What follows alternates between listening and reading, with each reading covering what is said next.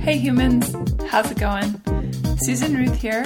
Thanks for listening to another episode of Hey Human Podcast. On this episode, I sat down with Sherry Kendrick. I was in Sarasota um, on tour on my way to Key West for some music stuff, and my friend Tim Raines, who's by the way a fantastic painter, if you want to check him out, Tim Raines. Um, he said, Oh, you should really talk to my friend Sherry. She's great. She does some remarkable work uh, with photography. And I said, Great. So I contacted Sherry and found out what an extraordinary woman she is. I went to her photography studio and we chatted about her nonprofit, Little Light of Mine, which you can find at littlelightofmine.org. Um, and what she does, besides being a photographer in general, uh, the nonprofit Little Light of Mine uh, works with families who have ter- terminally ill children. And Sherry comes in and photographs the kids so that the families have lasting memories. And in some cases, um, when the children pass away, Sherry is there to um, to be a witness and you know they the parents get to finally take the tubes and the wires out of their their children and and Sherry can take a picture of them looking you know like a kid instead of you know hooked up to all the stuff. Um, it's remarkable work. Uh, man I can't even begin to imagine what it's like to to be in those situations. Uh, it just speaks to Sherry's character and her light. Um yeah, and she, you know, there, we talked about other stuff too in her life, things that she's interested in, but this was really the focus was her nonprofit and the work she does with kids and the families. Um, I put links, of course, uh, on HeyHumanPodcast.com that links to Little Light of Mine and information about Sherry in general and the hospital she works with uh, there in Sarasota, the Children's Hospital. So please do go check that out. Um, and, you know, as usual, go to iTunes, rate, review. I really appreciate that. Um, get the word out, tell your friends. And um, if you want, follow me on Instagram or Facebook, Hey Human Podcast. I would say follow me on Twitter, but you'd probably be disappointed because I do that link to Instagram thing, and that's really the extent of my Twitter abilities on on Hey Human podcast. Um, I don't know what it is about Twitter. I'm just not big on the Twitter. I'm not good at it. Um, we have to know our strengths, don't you think? So, usual stuff. Go out there, join, like, encourage, um, share, do all the stuff. And thank you for listening. And if you want to email me, I would love to hear your thoughts. Susan at heyhumanpodcast.com. Also, I want to bring up uh, my friend Ellen is going to be interviewing me for Hey Human uh, in an upcoming episode. And well, if you have any questions that you want her to ask me, please email them, Susan at heyhumanpodcast.com. I'm not going to look at the questions ahead of time. In the subject line, you can just write question for Susan, and I promise I won't look at them, and I'll just forward it on to Ellen and uh, yeah, I'm going to post on my Facebook wall as well so people can do it there too. All right, uh, without further ado, Sherry Kendrick, Little Light of Mine. Hi, Sherry Kendrick. Hello, Susan Reed. Welcome to Hey Human. Thank you for being on the show. So, Sherry, you are a special light in the universe as far as I'm concerned because not only are you a photographer, but you take your gifts as a photographer and you have given back to people by uh, you photograph terminally ill children. Yes. Uh, as a nonprofit, so you don't charge any money. You just so let's talk about that. Okay. How did that come to be? And explain about yourself too. Like, how did you get into photography in the first place? And then the the inclination to move in that direction. Um, okay, so how did I get into photography? I have been doing photography since I was a teenager, starting out in high school in the uh, yearbook staff. Oh. And even before that, like taking silly little portraits of my family in the living room. so, um, you know, I've I've just been drawn to photography since I was like teeny tiny, little little. Yeah. And then um, I had a little break. I had a career in skydiving, but even then, I did like skydiving for ten years. Wait, when you mean you had a career in skydiving, meaning you taught, I was an instructor. or somebody paid you to jump out of airplanes on purpose? well, both, That's yeah. that's what an instructor is. Yeah. yeah. so- Wow. How many jumps have you done? Um, somewhere over six hundred. I don't know the. I don't actually know the exact number right Wow. off the top. Of my I would head. never do that in a million years. Oh, it's so fun! You should do it once. My ex, he was big into skydiving, and I, which was fine, but I just, it's, nope. I'm afraid of Where heights. did he jump? Uh, um, Washington State in. I haven't been out there. Yeah. Okay. Um, so before that, I got a degree in journalism with a minor in photography. So Okay. I, basically, that's a degree in photojournalism. And I worked for a paper doing freelance um, kind of photography, standalone photography for the newspaper. Um, so, I mean, it's always been a part. Even I was actually a preschool teacher for a few years, which I loved. Um, and even then, I took my camera to work. Actually, this is how my career in photography, where I actually started getting paid, is I would do pictures of my kids in, in preschool, and then the par- and I'd post them on our bulletin board, and parents started like saying, "Hey, will you come to my house and do like pictures of our family?" And I'm like, oh. and then people started paying me. I wasn't even asking for money. That's amazing. Yeah, and so Yeah. that's how that like spawned the business. I st- I went ahead and like opened a DBA and um and people actually paid me for this thing that I love to do anyhow. So that was really awesome. And so how did Little Light of Mine start out of that? I've had a few experiences in my career where people have called me um, because their a family member was in hospice and only had a short time to live, and so I would, you know, I went and did those shoots, and um, you know, it was pretty powerful to to go and do portraits, knowing that that one of them was getting ready to die, um, and providing you know that was those were paid jobs. Those those was before the nonprofit started. Um, and but the experience was pretty powerful. And my specialty has been a lot of families and children mostly. I do a lot of headshots and other stuff other creative stuff that i don't make money i spend money but um, Welcome to the creative arts. so but I, the, the the you know the commission part of it is uh, mostly children and family and newborns. And so I have volunteered for various organizations over the years. I've always volunteered for something. So I and most of it was children oriented I photographed foster kids for adoption. Um, di- I did I did volunteer for some uh, two organizations that are sort of similar to mine. Um, and I enjoyed aspects of it, but I I just wanted there was things of it that did not resonate with me, and so I wanted to start my own to do it the way that I felt like the need was for the families. Um, one thing being that we don't limit the reason why they're terminally ill. We don't uh, have specifications like it's cancer only or heart only, you know, heart defects only. It's anybody, any child who's fighting a life-threatening illness. We will photograph them. So basically, it's combining my craft, my love for children, and my heart sense to volunteer, and Merged them all together. Merged them all together, and that's how. I, I mean, I, I was going to volunteer for other organizations, but I felt like I could do it better. so- Yeah. Yeah.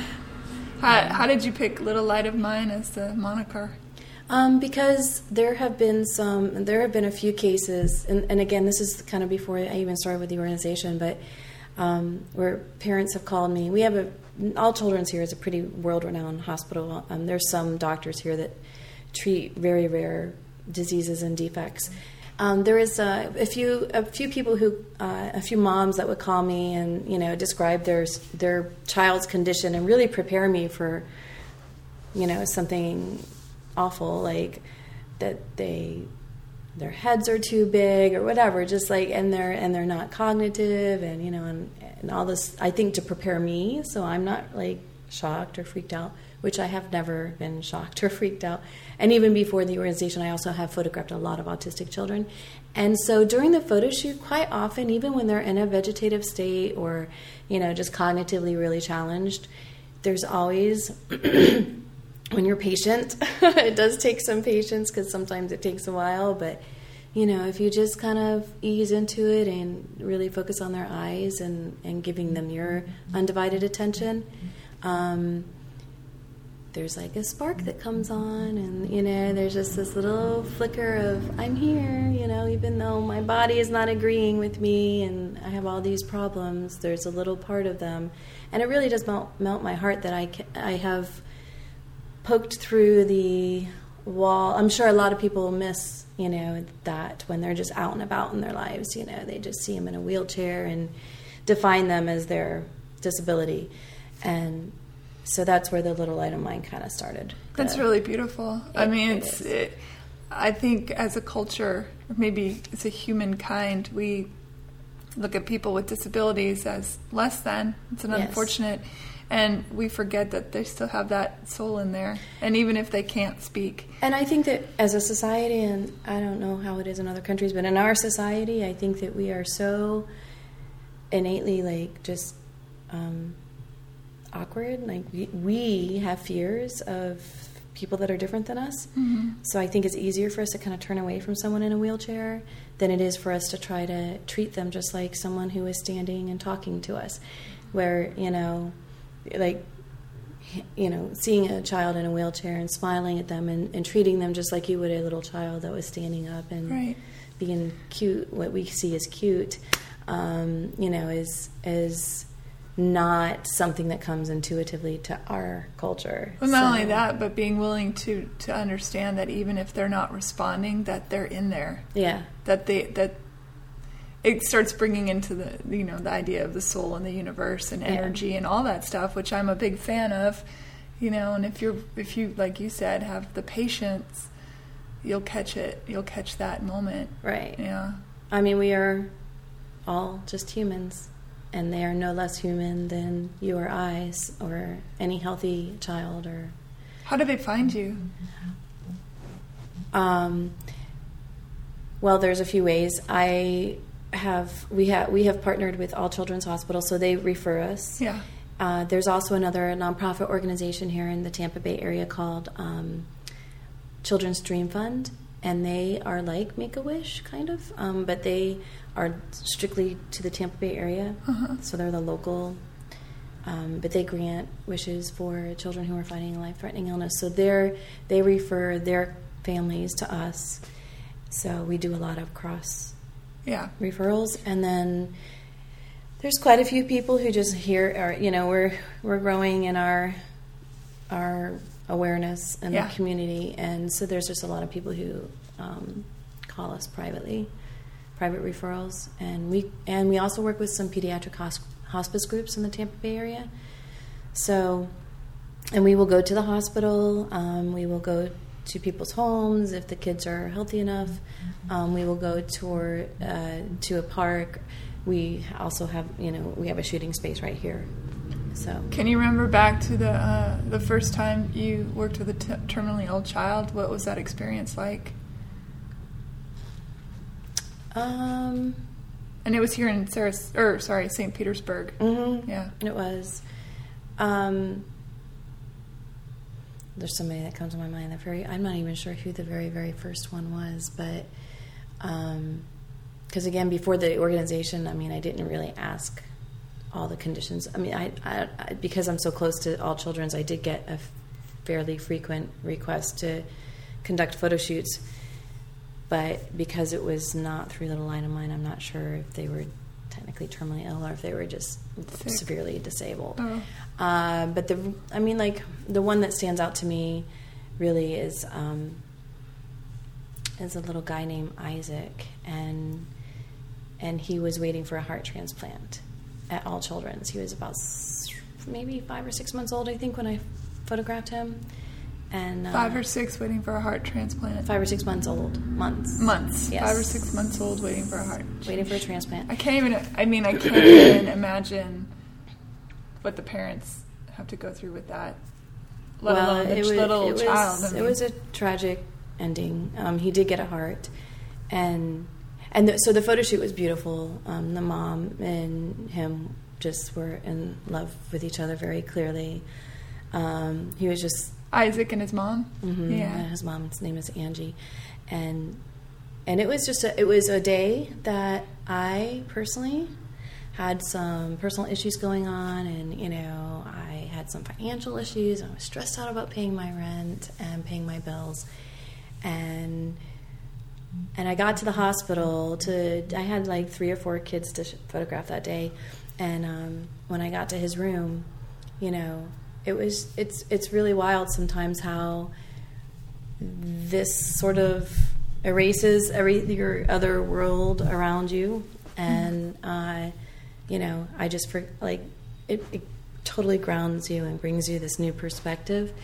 So, and that happened that day. He was he, the way he looked at me.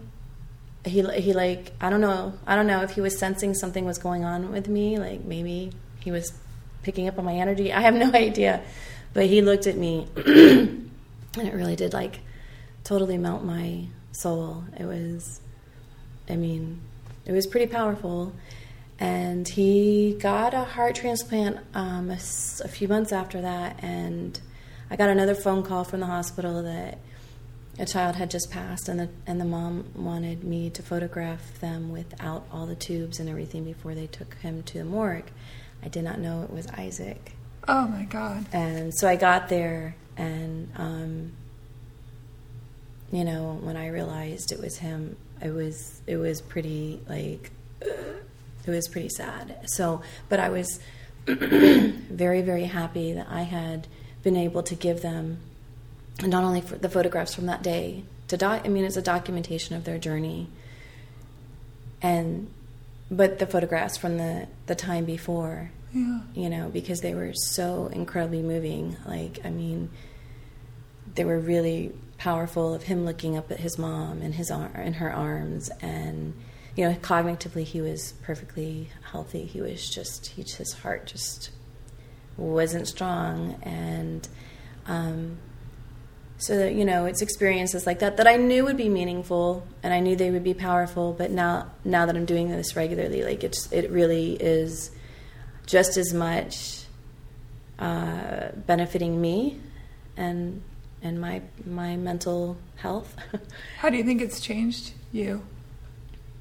well, it's, it has absolutely put things in perspective. You know, when I go in there and I think I've just got all these big problems, and then I walk out going, I don't have any problems. You know, I mean, it's it's it's everything is relative. So. Um, you can really let yourself get wound up about a bunch of really stupid stuff, you know, and then when you see somebody else, you, you know, or even like we we as Americans, I think, are just super guilty of taking everything for granted, and we have first world problems, and we get real caught up in our first world problems, and then when you go to a hospital, like when I left that day, and Angie and her husband were grieving the loss of this child, I was like. How can I even think about being upset about anything? You know, I Yeah. I can't and I'm leaving this hospital, like leaving, you know, this building. Inside this one of these rooms, there are two parents that are saying goodbye to their son. Yeah. you know. Everything is certainly relative, but I mean, I do think that we are all entitled to have our stuff too. You know what I mean? Like uh, it's it is it's a conundrum because certainly there's everywhere you look there's someone having a much worse day, having a much worse life than you are. But then Absolutely. I mean, and, and, and if you do it in the big picture, Yeah. globally, Yeah. then absolutely, Yeah. Because even then, you know, you've got children that need heart transplant. They're never going to get a heart transplant, not even a chance. You know, Yeah. they're just the infant mortality rate is higher. People are actually starving to death still in this world right? in right this now. country people are starving. Yeah. It's not just third world. We also True. have a major hunger problem in America. Um, but yeah, globally, humans uh, have a lot of catching up to uh, humanity. You know Yes, what I mean? yes, yes. Yeah. Unfortunately. Yeah, Um, there's a lot to be dialed into. it, it's hard. It's hard to, to, to honor your own feelings when you're feeling sad or happy or you know any and not feel guilty for feeling happy or or guilty for feeling sad, knowing that there are other people going through all their own things. It's such a hard balance in some some ways to find the permission to feel crappy, you know, about your life in a moment, and then then be reminded of how how short it is and how beautiful it is, Right. even in its tragedy. Um, Absolutely. and as a photographer, to be able to capture that, I, I can't even begin to wrap my head around what what you've seen. You yeah, know? it's it's pretty it's pretty intense. I mean, I was one of the most intense ones was actually well, they the doctors had recommended one child be taken off life support, and because his his outlook was just so grim uh, medically, and the parents had scheduled him to be off life support, and they wanted me to f- document the whole day. And so I was there in the morning. All all the grand, you know, everybody was there, grandparents and everybody, and uh, the chap, the hospital chaplain, and all you know, all of the people that deal with this situation. There's a whole team of people especially for this. And I was there for like six hours. I mean, they they wean him off in a very controlled way until I think the last thing is pain meds that they keep him on until he actually passes. And he was in his mother's arms, and uh, she had his. This is hours in. It takes hours, and and you know she had her hand on his heart and felt his last heartbeat, and I mean it was just like. And then she bathed, and she had a plan. You know, she had this all pre-planned, and she was able to take all the tubes. The doctors helped her take all this tape and, you know, the tubes and everything uh, out of his face, and um, and then it was just it was just him naked, you know, for the first time since he had been born. Nothing, no tubes, no tape, no nothing. And she bathed him, sponge bathed him, and we took him down to the garden so he could actually be outside in natural light, first time for that too. And it was incredibly um, powerful experience. And like you said, I mean, you know, there's something to be said for it. There's like there's there's joy and there's grief, and the two of them are very closely related in a way. So, you know, that level of emotion is intense.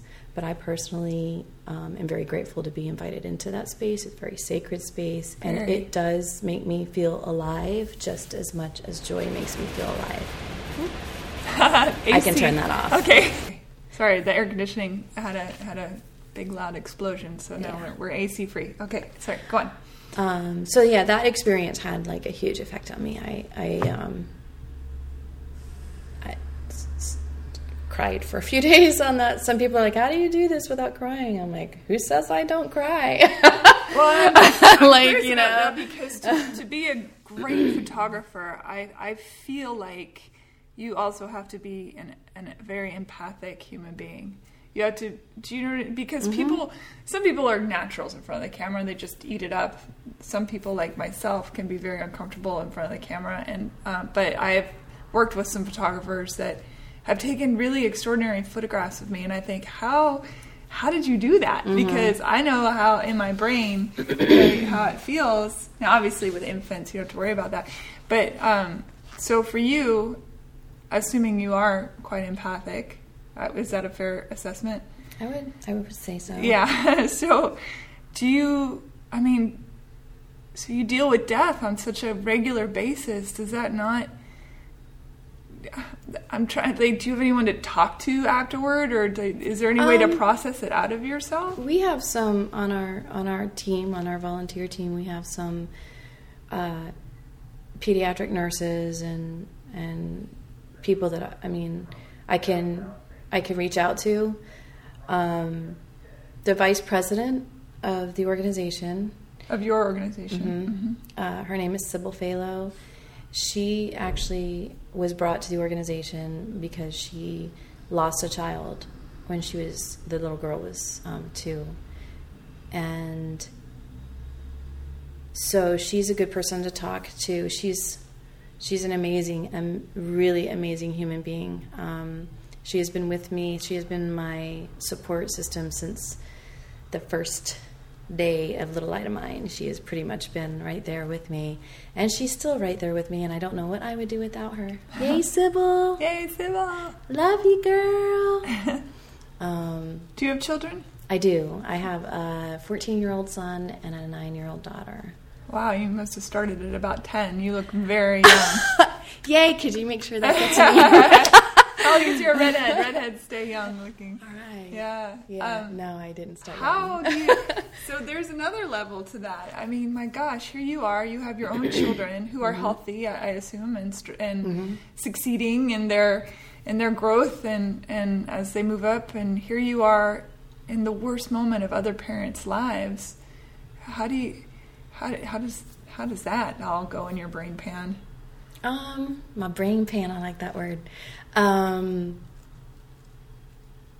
it makes me appreciate what I have when I leave. When I leave a day like like the day that he was just the little child was disconnected from life support.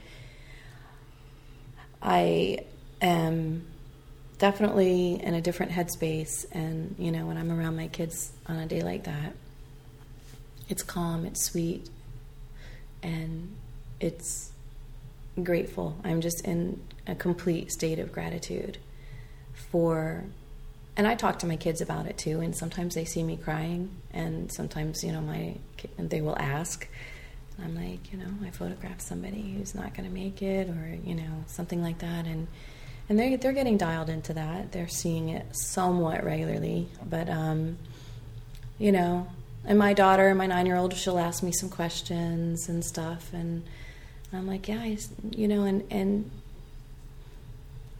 that's what life is, you know. We don't know that we're going to be here tomorrow. Even without having a, an illness, we could get in a car accident. Sure. So it's really, really important that, you know, we are on good terms with each other and that we don't take each other for granted and, you know, we live in this moment because this moment is all we know we have. So, It is a shame we're so afraid of our mortality because I feel like the royal we, you know, if we were to embrace our mortality and the fact that nobody has a clue when our last day Mm-hmm. is, um, that maybe we would be nicer to each other. oh, absolutely. I would. I'd like to think so. I'd like to hope so. I think it would dramatically change the way we live our lives if we could be a little bit more aware and use our sense of mortality as um, as a tool for good. for good. Yeah. Absolutely. I mean, If only. How's it You know. changed your parenting? um, like you know, it just it really does make me very grateful to to have the kids. I don't see them. You know, you said, oh, they're they're probably healthy kids. But some of the kids that I have photographed were healthy until they were 10. They were healthy until they were 15. Oh, and they were diagnosed with cancer then, and then they died two years later. So, Wow. um, you know, it does put that, you know, in perspective that as far as I know, my kids are healthy, but they too could come down with some, you know, they could be diagnosed with something. And, and that rings through my head. It's actually made me a little, probably a little bit more paranoid than the average parent because I'm like, my daughter will say, "Oh, my leg hurts," and I'm like, "Oh my gosh, she's got cancer," you know, and um, have to ward off some of that Yeah. hypochondria a little bit, but um, but then again, it's very real. A lot of the children that are diagnosed were misdiagnosed. Oh, those growing pains. That's nothing. That's nothing. You know, it's a flu. It's a what? It's that. You know, and then after these things don't go away and they become persistent, they do further tests. And a lot of times when kids are diagnosed with cancer, it's stage three or four Because- because, of those those misdiagnoses. Yeah. So. I want to stay on top of it, you know, Sure. and Without turning your kids into hypochondriacs. Exactly. Yeah. Yeah. yeah, So, but um, so that's one way uh, it's affected me. But you know, just in general, just trying to teach them over and over and over again that we need to live in this moment, and that mostly, you know, everything doesn't really matter. You know, all of these things, like when they have a conflict, or you know, with each other, or with schoolmates, or with schoolwork, or whatever. You know, just trying to teach them. You know, in in a week will this matter? In mm-hmm. three months will it matter? In five years does this matter? No. What it doesn't it's not going to matter you know. The little two rule thing that don't sweat the small stuff and it's all small stuff i try and like get them to realize that again with the awareness of mortality without being morbid you know without like sh- to being too over the top with it but but truthful it is truthful you know Sure. so For the children who are verbal, who are terminally ill, um, they're usually amazing. Yeah, I was just going to say, in some of the documentaries I've seen um, with terminally ill children, or even some of the news things I've seen, the children seem very wise, very old soul, and very not unafraid. Do you find that Yes. for the most It- part? they're they're I don't I don't understand all of the phenomenon because but there is a consistent there is a consistent energy that comes out in wisdom and the, like you said like you're an old soul like old these children are wise beyond their years um, i am not sure if I don't really know. I really have no idea why. But even that baby, like he wasn't even verbal. And I am telling you, the way that Isaac looked at me was like, I felt like God was looking at me. Whoever that is, I don't know, you know. But uh, you know, just the spirit the, that he just—it's almost like he wanted to get my attention. And I've seen it with my own kids. Sometimes, you know, they can see that my brain is somewhere out and somewhere else and they will bring me back down a lot of times it is just with eye contact without words but um, even the families the, not just the children but the, the moms and the dads in this when i walk into a room where you know all of all of this is going on the love is so much more fierce and you know these guys are dialed into a whole other thing because someone's life is being threatened and it's the doctors, you mean? These guys who. the the parents oh, yeah. the parents the family members the siblings the siblings have a whole different thing going on than, than healthy siblings that aren't aware that they could lose each other sure. um, but yeah there's a whole they're definitely a different category i mean I've, i have photographed a lot of families in my life and the the families that have a child with a life threatening illness are special they are very special because because I think they they realize every day is precious. Every moment is precious. So they don't sweat the small stuff. Yeah.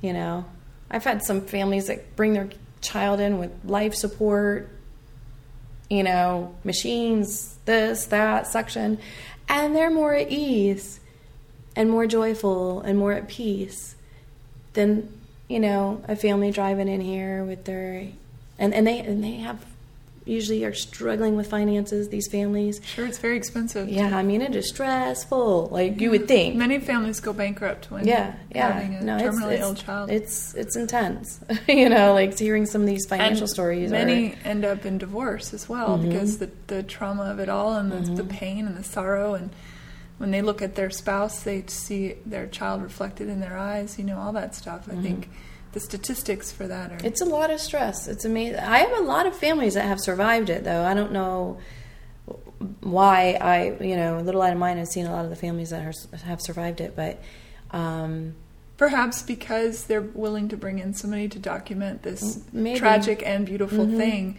that they already see beyond Mhm. the. You know what I mean? Mhm. Yeah. yeah, They're but it is it is that. it is just really i mean i knew it was going to be powerful and and even when i was skydiving i was you know there there were young people that died in the sport it's a very small web even though it's Mhm. worldwide you know you kind of get to know people Mhm. from other drop zones and stuff and there is tragedy and, The and guy that taught I went in the wind tunnel Uh-huh. thing. Uh, my ex bought me a for my birthday, which I was terrified the entire time, but I did it. And uh, the guy that was my instructor, who was gorgeous and full of life and just fun and funny and a great teacher, he was the one directing me in the wind tunnel. He died two weeks later, uh, coming in too fast. What wind hot tunnel? dogging. Uh, in in Scott, what's it called? Sky something. It's in in Seattle or in oh is it okay yeah in Washington. Yeah, so you know, I encountered that frequent enough when I was that was mostly my twenties, um, and Were you ever scared to jump? oh hell yeah, Yeah, okay. I was the most like in high school. If there was a category for most likely to not do anything scary or, or risky, I would have taken that by like. Uh, Is that why you chose to do skydiving? No, the funny story with that is I, I was doing I was working in a newspaper hmm and I met a, a person who took me. He he jumped, and you know he's like, "Hey, you want to come out and just watch sometime?" And I'm like, "Sure."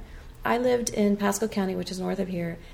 there's like one race, there's one religion, and there's one political party. And it's this guy, right? No, No? It's Jumping out of the it's plane. White people, Oh, I'm sorry. I thought you meant that it unified people. Christian people, Republican Oh. people. So I Wait. was raised in this environment, and I did not expand my mind. Or my Okay, I think I'm much. confusing. You're saying that the way you were raised was white Christian Republican and that you were drawn to this other world Right. that wasn't that. Okay. right. I thought you were saying that the skydiving people were no, like where that. I was, where we were, Oh. he asked me to go out to the drop zone. Okay. And so I was raised. I'm going to give you a little background. Like my mind was very. Um, I've always naturally been kind of curious about the world, but just never had exposure to it. Sure.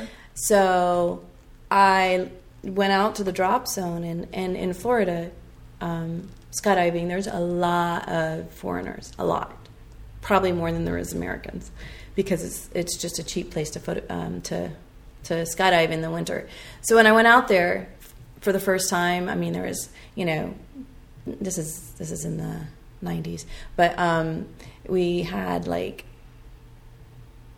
you know, a bunch of trailers and tents, and nobody had TVs. Nobody was glued to a TV.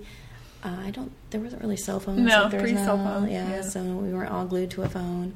Um, I'm sure that's changed, but um, and I was just exposed to all this culture. There was like Germans and people, you know, Finns and people from France and UK and all. I mean, around a campfire every night. Mostly everybody spoke English. That was a common language, but but there was like you know people would go off on their own languages, and I was just completely like wowed by the experience. I had never even considered um, skydiving myself. That was I was only there to be a spectator, and then I was like drawn to it. So I was drawn to the culture and that lifestyle, and I I ended up like within a month starting to plan on go, moving out there and just living out there because I was so like Where is- hungry where in is- Zephyrhills. It's, Is that in Florida? Mhm. Oh. Yeah, it's a pretty it's skydive mm, skydive city, um, but it's a pretty big drop zone for Florida. Okay. Pretty well known. And so I ended up like before I ever even made a skydive or thought about making a skydive, I ended up selling um, and donating most of my stuff from my apartment. And I was in my senior year in university, so I was almost graduated with my photojournalism degree. And so I went just moved out there, and I wasn't even a skydiver. so uh, they call us WUFFOs, but I was a good I was an in WUFFO because I was like What's a WUFFO? a WUFFO. It's W W U F F O. A person who that's what skydivers call non-skydivers. Oh. Yeah, it's not. I don't think it's a term of endearment. So like a anymore, but- groupie, a skydive yeah, groupie. Yeah, yeah, yeah. Yes, I I've never heard it. that. Yeah. So, um, yeah, so we would, you know, I'd go out there every weekend, and then eventually I ended up moving out there. And six months after I lived there, everybody was like, "So you don't jump? No, no, no, I don't jump." And people were like, "Why not? Why don't you do a jump?" And I'm like, "Oh, well, maybe I will." So I did. Scared the life out of me, and um, Did you pee? I would have peed. no, no, I didn't pee on that jump. But I know yeah. I drooled a lot in the air tunnel. like a lot. Was it like yeah, oh running God. up your face? I drooled like a basset hound. It was That's crazy. so funny. I don't know basset hound or whatever bulldog. I guess. Uh, I think basset hounds drool. But yeah, they uh, that I was scared and but but it was it was good. I mean, I knew the people I was that were teaching me and doing my tandem because I had lived there for six months. So I was actually pretty good friends with everybody. So I actually had a lot of trust. Yeah. And then yeah, I loved it and continued on and then became you know a couple years later I became an instructor. Have So, you ever had a close call? many? Really? Yeah. What do you think about in those moments? oh shit. um, yeah, I mean, you just deal. You you know, it's a it's a high speed sport, so you don't have a lot of time to think. So you just you do your on the ground. You do your emergency procedures in your head so many times that it is actually kind of Rote. like oh. Oh crap! This is happening, you know. So I Yeah. know what to do. I know what to do. Do it, do it, do it. But your adrenaline just goes like crazy. Yeah, I'm sure it's a drug. I tried to say it to my ex all the time, like, you know that that's your own brand of drug, and Mm-hmm. he's like, no, it's I'm not an adrenaline junkie. I'm like, ah, I think you What? are. I'm pretty sure you are. Yeah. Did you quit because of having children? Mhm. Yeah, I figured. Mhm. Yeah, and I got burned out. I wanted to have like indoor plumbing in my own place and not use Oh, because you were at communal the camp. Yeah. Yeah, it was very communal. The lifestyle was very communal, which really worked for me for several years. And I, I mean, I would say that molded me to be who I am. Those years of of uh, skydiving, and that was pivotal because again, I came from a very conservative, very conservative family. Uh, I went to Christian academy from kindergarten to twelfth grade. I never was exposed to anything. What'd your parents think about you running out to be a, a weirdo jumping on a plane hippie? Um, I say that with all the love in my heart, of course. Uh, well, honestly, I don't think my mom necessarily loved it, but my dad was out of the picture. Mm. So, um, yeah, I think she she probably thought I was crazy. Crazy. I don't think she loved it just because of the risk, yeah. but Yeah. I did it anyhow. I think it's such an interesting irony that you faced death in that regard, and now here you are photographing death, basically Uh-huh. life and into death. hmm Um, going back to the kids, uh, you've been present, I assume, in a lot of moments of last breaths. Not a ton. A lot of times, though, I'll be there, and I know that they're going to disconnect after I leave. Yeah. that day, you know. Yeah. Um, and sometimes, you know, I don't, you know, they're like children who are going undergoing treatment, um, but and you know, I just I just photographed a, a little girl in December um, who was three, and they had just stopped treatment for her, and because Cancer. Or, Mhm. Yeah. and and it just wasn't working and so i knew that she was going to to die uh, within about six weeks is what her prognosis was so that was really really hard just you know it was because i did that at their home and then we went for a walk to this little park and you know just you know obviously the parents and i knew the whole situation. There was two other siblings and a baby. She was the middle child and then an older boy. And the older boy they had told but they weren't sure exactly how much he had grasped you know was grasping. Um, but that was you know really really hard. I've only been in a few cases where i was actually in the room during while they were turning off everything. But um, Did anything happen that you are aware of as they took their last breath in those cases? Like Do you know how some say you can feel the soul leave the body or anything like that? No, nothing like that for for me. Um, you know, and there is a whole aspect of it that I am doing a job. I'm I'm it's kind of like a documentary that I'm I'm doing and I am on my A game. So, like I'm working very hard to not screw up anything, constantly looking at my settings, staying out of the way. You know, these rooms aren't very big and when there's like, you know, 15 people in there between the hospital staff and and parents and family and grandmas and grandpas. I have to like be very small and you know just like make sure that I'm getting getting these behind basically like behind the scenes documentary style stuff. I mean once in a while I will direct a little bit and um, but I try to stay quiet because it's it's not about me. Uh, but I've cried in the rooms with parents uh, as well but um, yeah, it's it's been it's been pretty uh, intense, I guess. Has it changed uh, your own perspective of mortality for yourself? Other than knowing that you are in the present, we talked about that, but I mean the real idea of death. Um, Because that speaks somewhat, somewhat, yeah, yeah. I mean, you know, again, like the the skydiving, I was fully aware of my mortality. Uh, I lost friends that were my age, which was in my you know in their twenties, um, in their twenties, and then some you know thirties, forties. But I was in my twenties at that time, so it was it was in my face. It was definitely you know every time you leave an airplane, you don't know whether you're going to survive or if every, all the people that were on the load are going to survive. With you know if anybody's going to make a mistake that's going to cost them their life.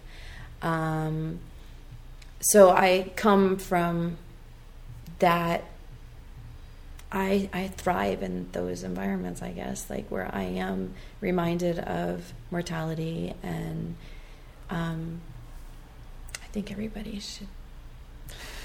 Everybody should what jump out of an airplane. Be reminded of their mortality. I think it's kind of healthy to lose someone unexpectedly every so often because it does reset you. Yeah, I've died twice. And- okay. and, come back. How? Uh, I drowned when I was three and was brought back, and uh, the second time was on operating table, and so the doctor brought me back, or the you know doctor and nurses brought me back. So, but I don't know if that counts because I've had a couple, not very many. Do you remember either one of them? Second one, my body remembers the drowning, uh, but my mind remembers the the operating table one. Very, very distinctively, yeah, or distinctly, one of those two words. Mhm. All of those words. Well, Yeah. yeah. So that has to uh, reset you. Yeah, I think, but I'm as human as the next person, and I get caught Mm-hmm. It's up in the amazing. bullshit of life It's absolutely. all the time. It's amazing how quickly you know. Like I get, I leave there, and I'm just like, oh, I'm, I, I need to just stay like grateful. You have to just stay in a place of gratitude, really. yeah, Um, I do feel I am relatively grateful. I know that's kind of a conundrum thing to say, but I do.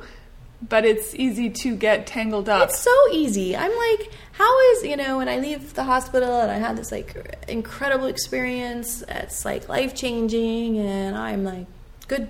Feel like I'm good to go for three years. I'm not going to be like I'm not going to take a thing for granted. I'm not going to get upset about any small stuff. I'm good to go. And then like three days later, I'm like having a temper tantrum because you know whatever, whatever, whatever, and I'm just like how did I slip back into this whole? But you know, I'm human, and that's what we do. Yeah. we tend to feel sorry for ourselves a lot. So, Yeah. um, and get wrapped up in stuff that just doesn't matter. It really just doesn't matter. Before I came to Florida, I did the obligatory bathing suit shopping, which I haven't done in years because it's traumatic. and you know, I'm six foot one, so people get annoyed when I say that. Like, oh, I hate because they just assume that if you're six foot one and thin, that you will just automatically worship the body you are in, which is ridiculous. We all have our stuff. I, I have really nice wrists, I think, but um. So I was in the, the bathing suit in Target, trying on bathing suits. Lighting in Target is not your oh friend. no, it is not your friend even a It's little. Not. It's horrifying. And uh, I don't know why these dressing rooms, Oh, these big retail stores, do not dial into the lighting. Hello. Target people. you would sell a lot more clothes, I think. Lighting if is you- everything. If, It, you if gave they would, light. that's what I'm saying. Yeah. Like, it's not a good choice to light it like that. It's Yeah. horrible. It's. I just cannot wait to get those clothes back off. Yeah. Like, oh. I took the leap of faith. I bought this bathing suit and I wasn't thrilled, but I, I went home and then I tried it on again. It was a lot better in my own lighting at home. But so flash forward a few days later and I was lifting some and I remember in that moment in the dressing room thinking, "Oh god, I worked so hard at the gym and then oh if I could fix this or fix that or whatever." And then flash forward uh, a little bit and I was I was having to pick something up that was relatively heavy and then something fell and I caught it at the last second before it crashed and and then I thought, well, look at that. Thank you, body. And I it, it kind of chokes me up a little bit because I think we get so caught up in all the things we're not and we forget all the things that we are. It's like mm-hmm, this mm-hmm. body of mine has survived some pretty intense stuff and it's scarred and it's battered and you know, it's not always it doesn't always run optimally and I have aches and you know whatever. It's but look at how much it does do for Right. me. And so it, I, I feel like I allow myself to have those moments of, oh my God, what am I doing putting on this bathing suit? So that I can get to those moments of, thank you, body, for doing all the things you do. It's hard to be human. so hard to be human. Yeah. It It really- is. so- It is. We make it hard. I I, mean, there is something to be said for. There are some people who I think dial into something else. They do. Um, and they are able to stay in it. Yeah. Like the Dalai Lama. He probably has no trouble shopping for bathing suits. Just saying. And look at him. Would you just look at him? Yeah. He is pretty adorable. Yeah. I'll give him that. Um, I assume you're so Little Light of Mine is a nonprofit. Yes, it so how do you find funds to help it continue on? And what is are you gonna? We talked off the mic about in Nashville, Tennessee, where I live. Um, we have a great children's hospital there, Mm-hmm. and you know St. Jude and all that. Um, so those are three questions in one. What? like the expansion, the fundraising. Yeah. Um, so fundraising is tricky.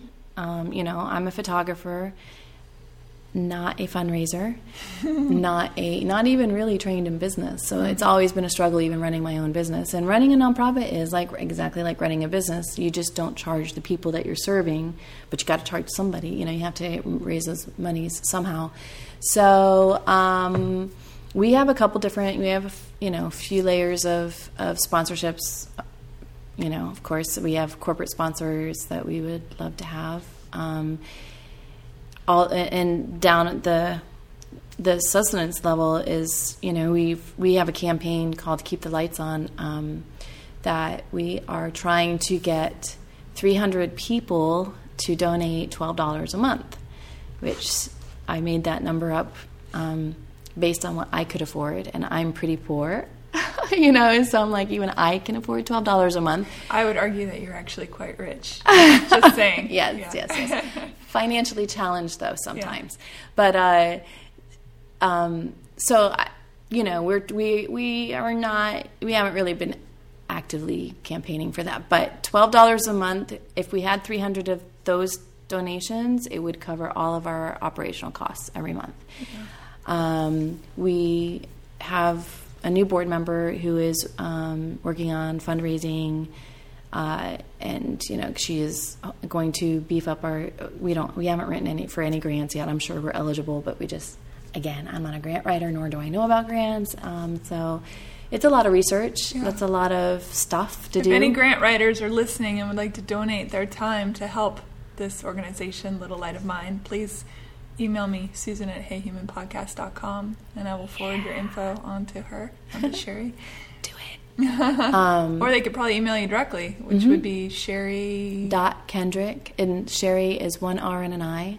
S H E R I dot Kendrick, K E N D R I C K, at L L O M for Little Light of Mine dot org. um, I'll have links on my website too. Yeah. Yeah.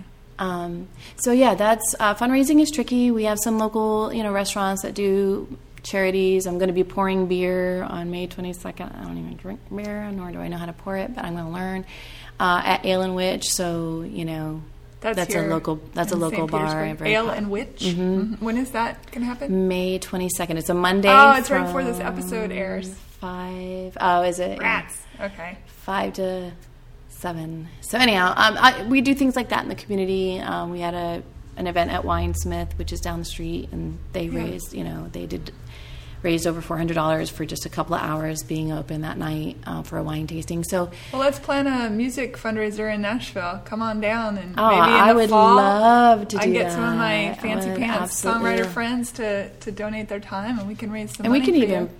Promote a little bit of um, Little Light of Mine services so I can do a day of shooting, yeah, perhaps. That'd be awesome. So, yeah, I would love we'll, to do we'll that. I've not been to Nashville, so I would love to go.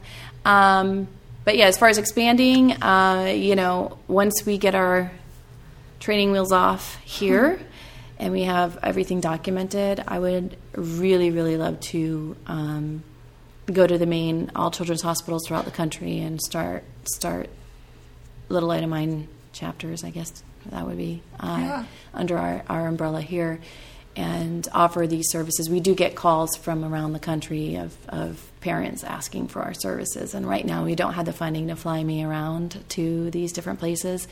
Should contact some of these airlines who are in desperate need of good PR and say, "Hey, why don't you fly me idea. around since everybody hates you?"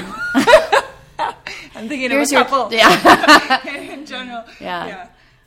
Yeah. I won't wear leggings. but I am over 12, so yeah. there's that. I might wear leggings. I like them.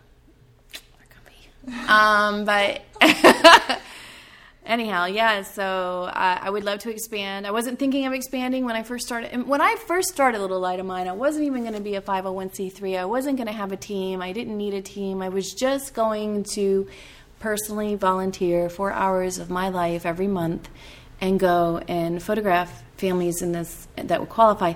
I did not think that four hours would not be enough to handle the demand because I'm like thinking in my naive little world that I live in, I don't know of anybody in this situation, so um, there must not be that many. There's so many. There's so many. It's mind blowing. So when I started doing it, I mean, quickly, quickly, I was like, uh, I can't do this alone. Like this is a big, big project. So then I, I put the, started putting my team together and went ahead and did the 501c3 um, application and approval. And so we're all we're all legit and big and growing. And now that I've had these requests, and it breaks my heart to tell them I can't come. Yeah. You know, I mean, it really is a horrible thing to tell someone, no, I'm sorry, I just can't do it. And I suggest them call like local photographers to see if anybody would do it. But yeah.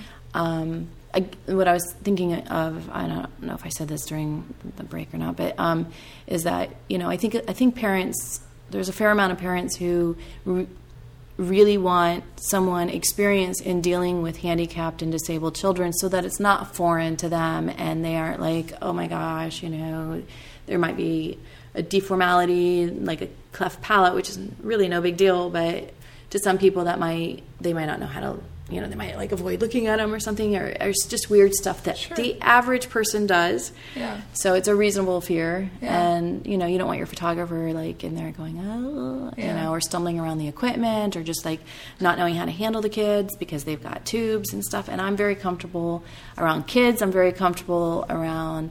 Um, medical equipment and disabilities and none of that really gets and to death. me. And death, yeah.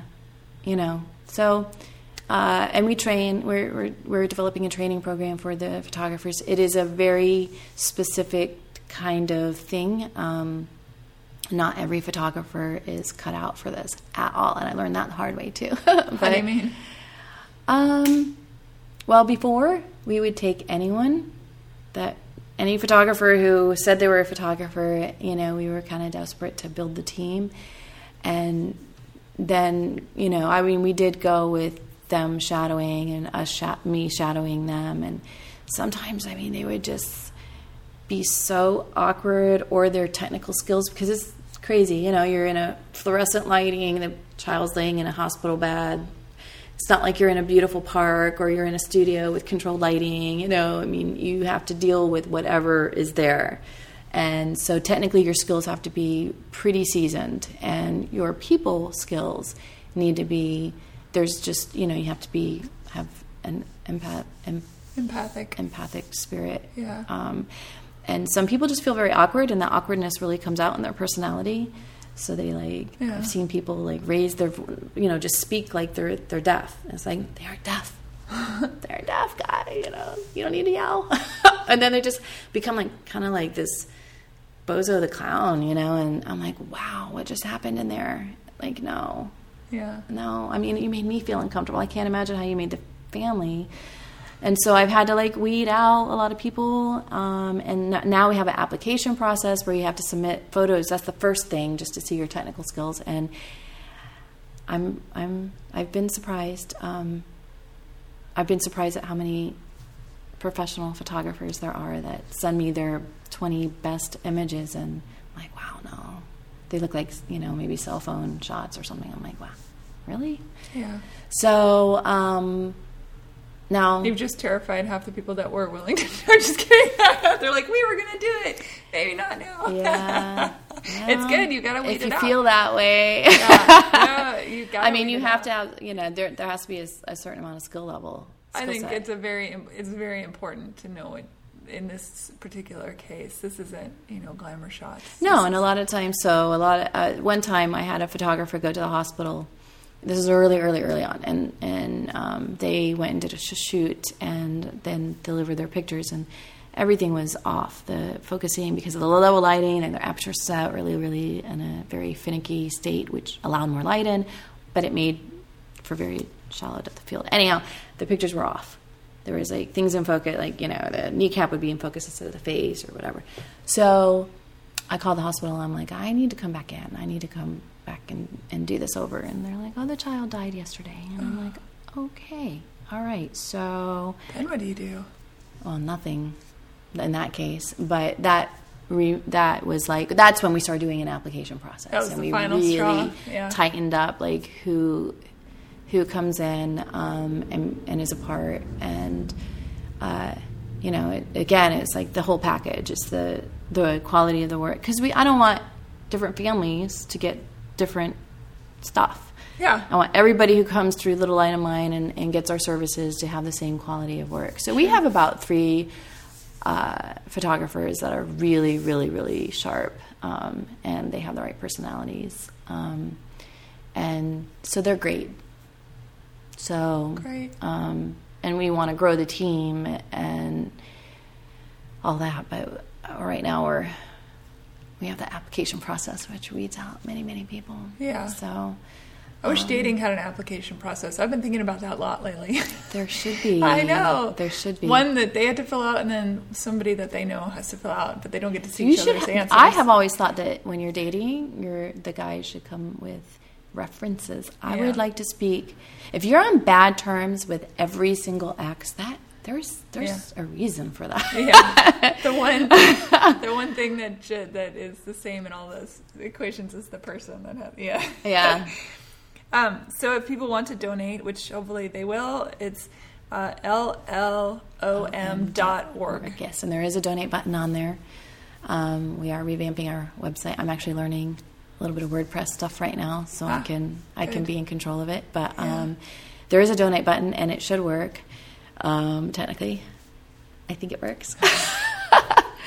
um, so I yes. hope you raise tons and tons of money so that this grows because I think it's really important. It it uh, it really really has a place. I mean, everybody everybody in the world can relate to a photograph. Either looking back at your own childhood photographs, or um, photographs maybe from two weeks ago of some event that you were at, or people that you that mean a lot to you. Um, you know, for parents, you know, looking at at pictures of of my children.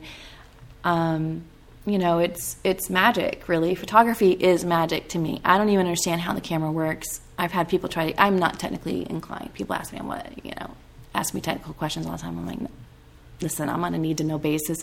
What happens in that little black box is magic. I know there's a mirror and there's shit that's upside down and it flips around and but how, I mean how you push a button and it captures like this scene, this Yeah. moment in time is magic to me. But I think it has a lot to do with the photographer. You, For you- me, it's all about the person to person. Yeah, uh. You know, and it's through it's through this this little box, but it's a true art form. um, it is, and it and so, um, I don't know where I was going with that, but I got all.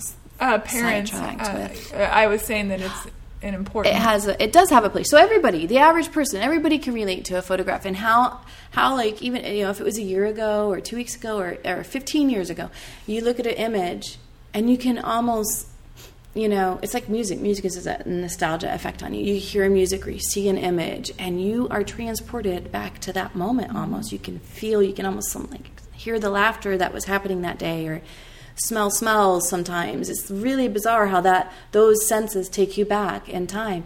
And for a lot of these parents, that is all they are left with is these images. And out of all of our senses, visual is the most powerful.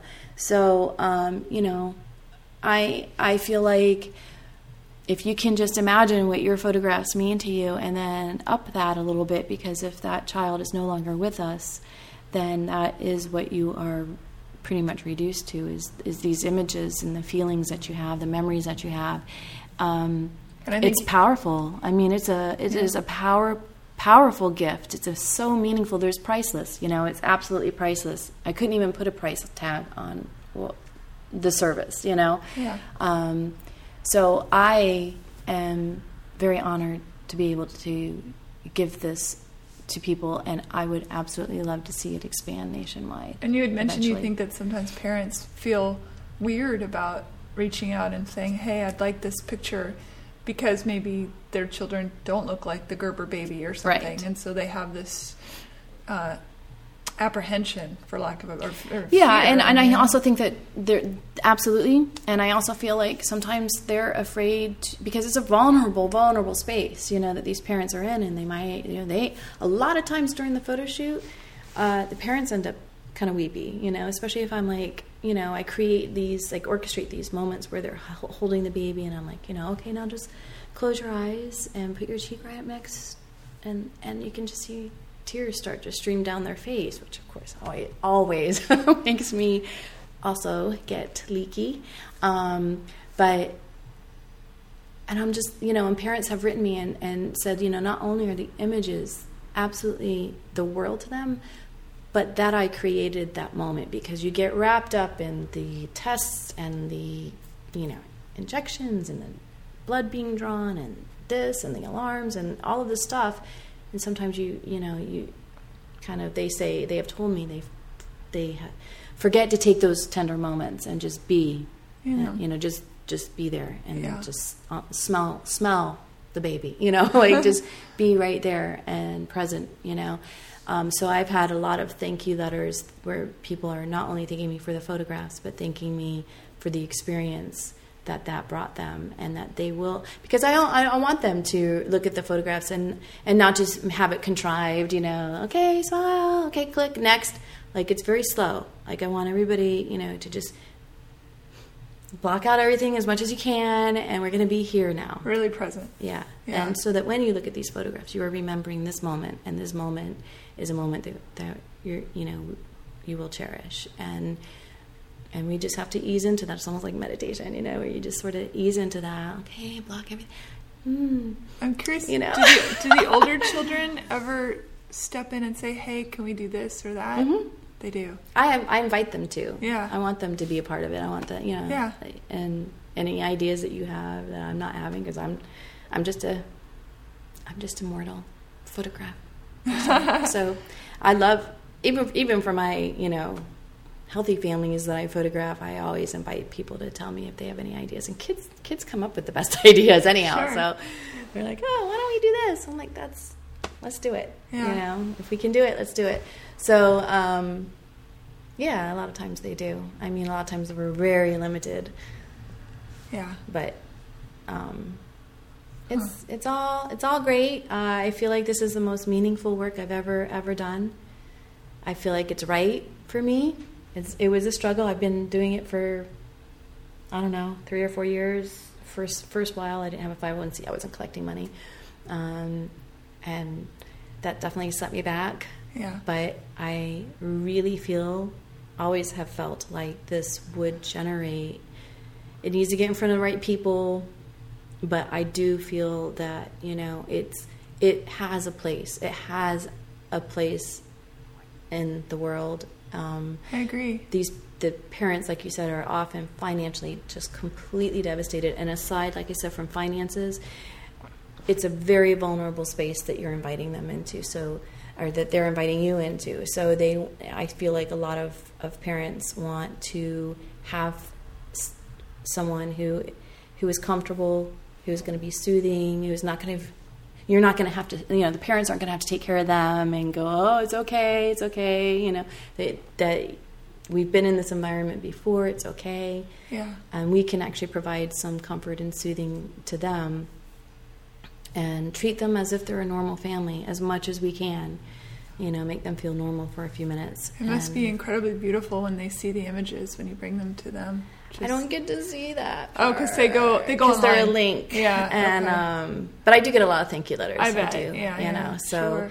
and I, I've gotten to know uh, a few families. You know, pretty close. I Mm-hmm. would say that I'm probably going to be friends with some of these guys forever. Yeah. They feel like family to me now, and um, I've gone to people's homes after um, and done like you know because we will shoot more than once if the child is surviving and there's milestones birthdays whatever we'll you know i'll go back and Yeah. continue to photo i'll be their family photograph photographer until either they graduate from being terminally ill or they pass Yeah. so um, so and i've gone back and you know they've had they've used their link to make their whole house a gallery of all these canvases and beautiful artwork that I, I did and i'm like That's incredible. wow this is like a What a gift. gallery of my work i love it here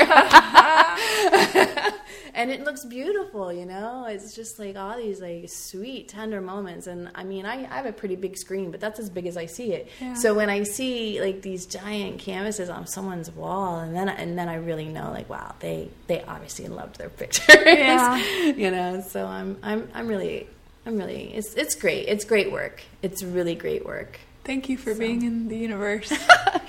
Thank you for You're bringing your gifts to the world. I mean, I think it's it's just beyond. It's great. Sheri Kendrick, Little Light of Mine. Thank you for being on the show. Well, thank you for coming down here from Nashville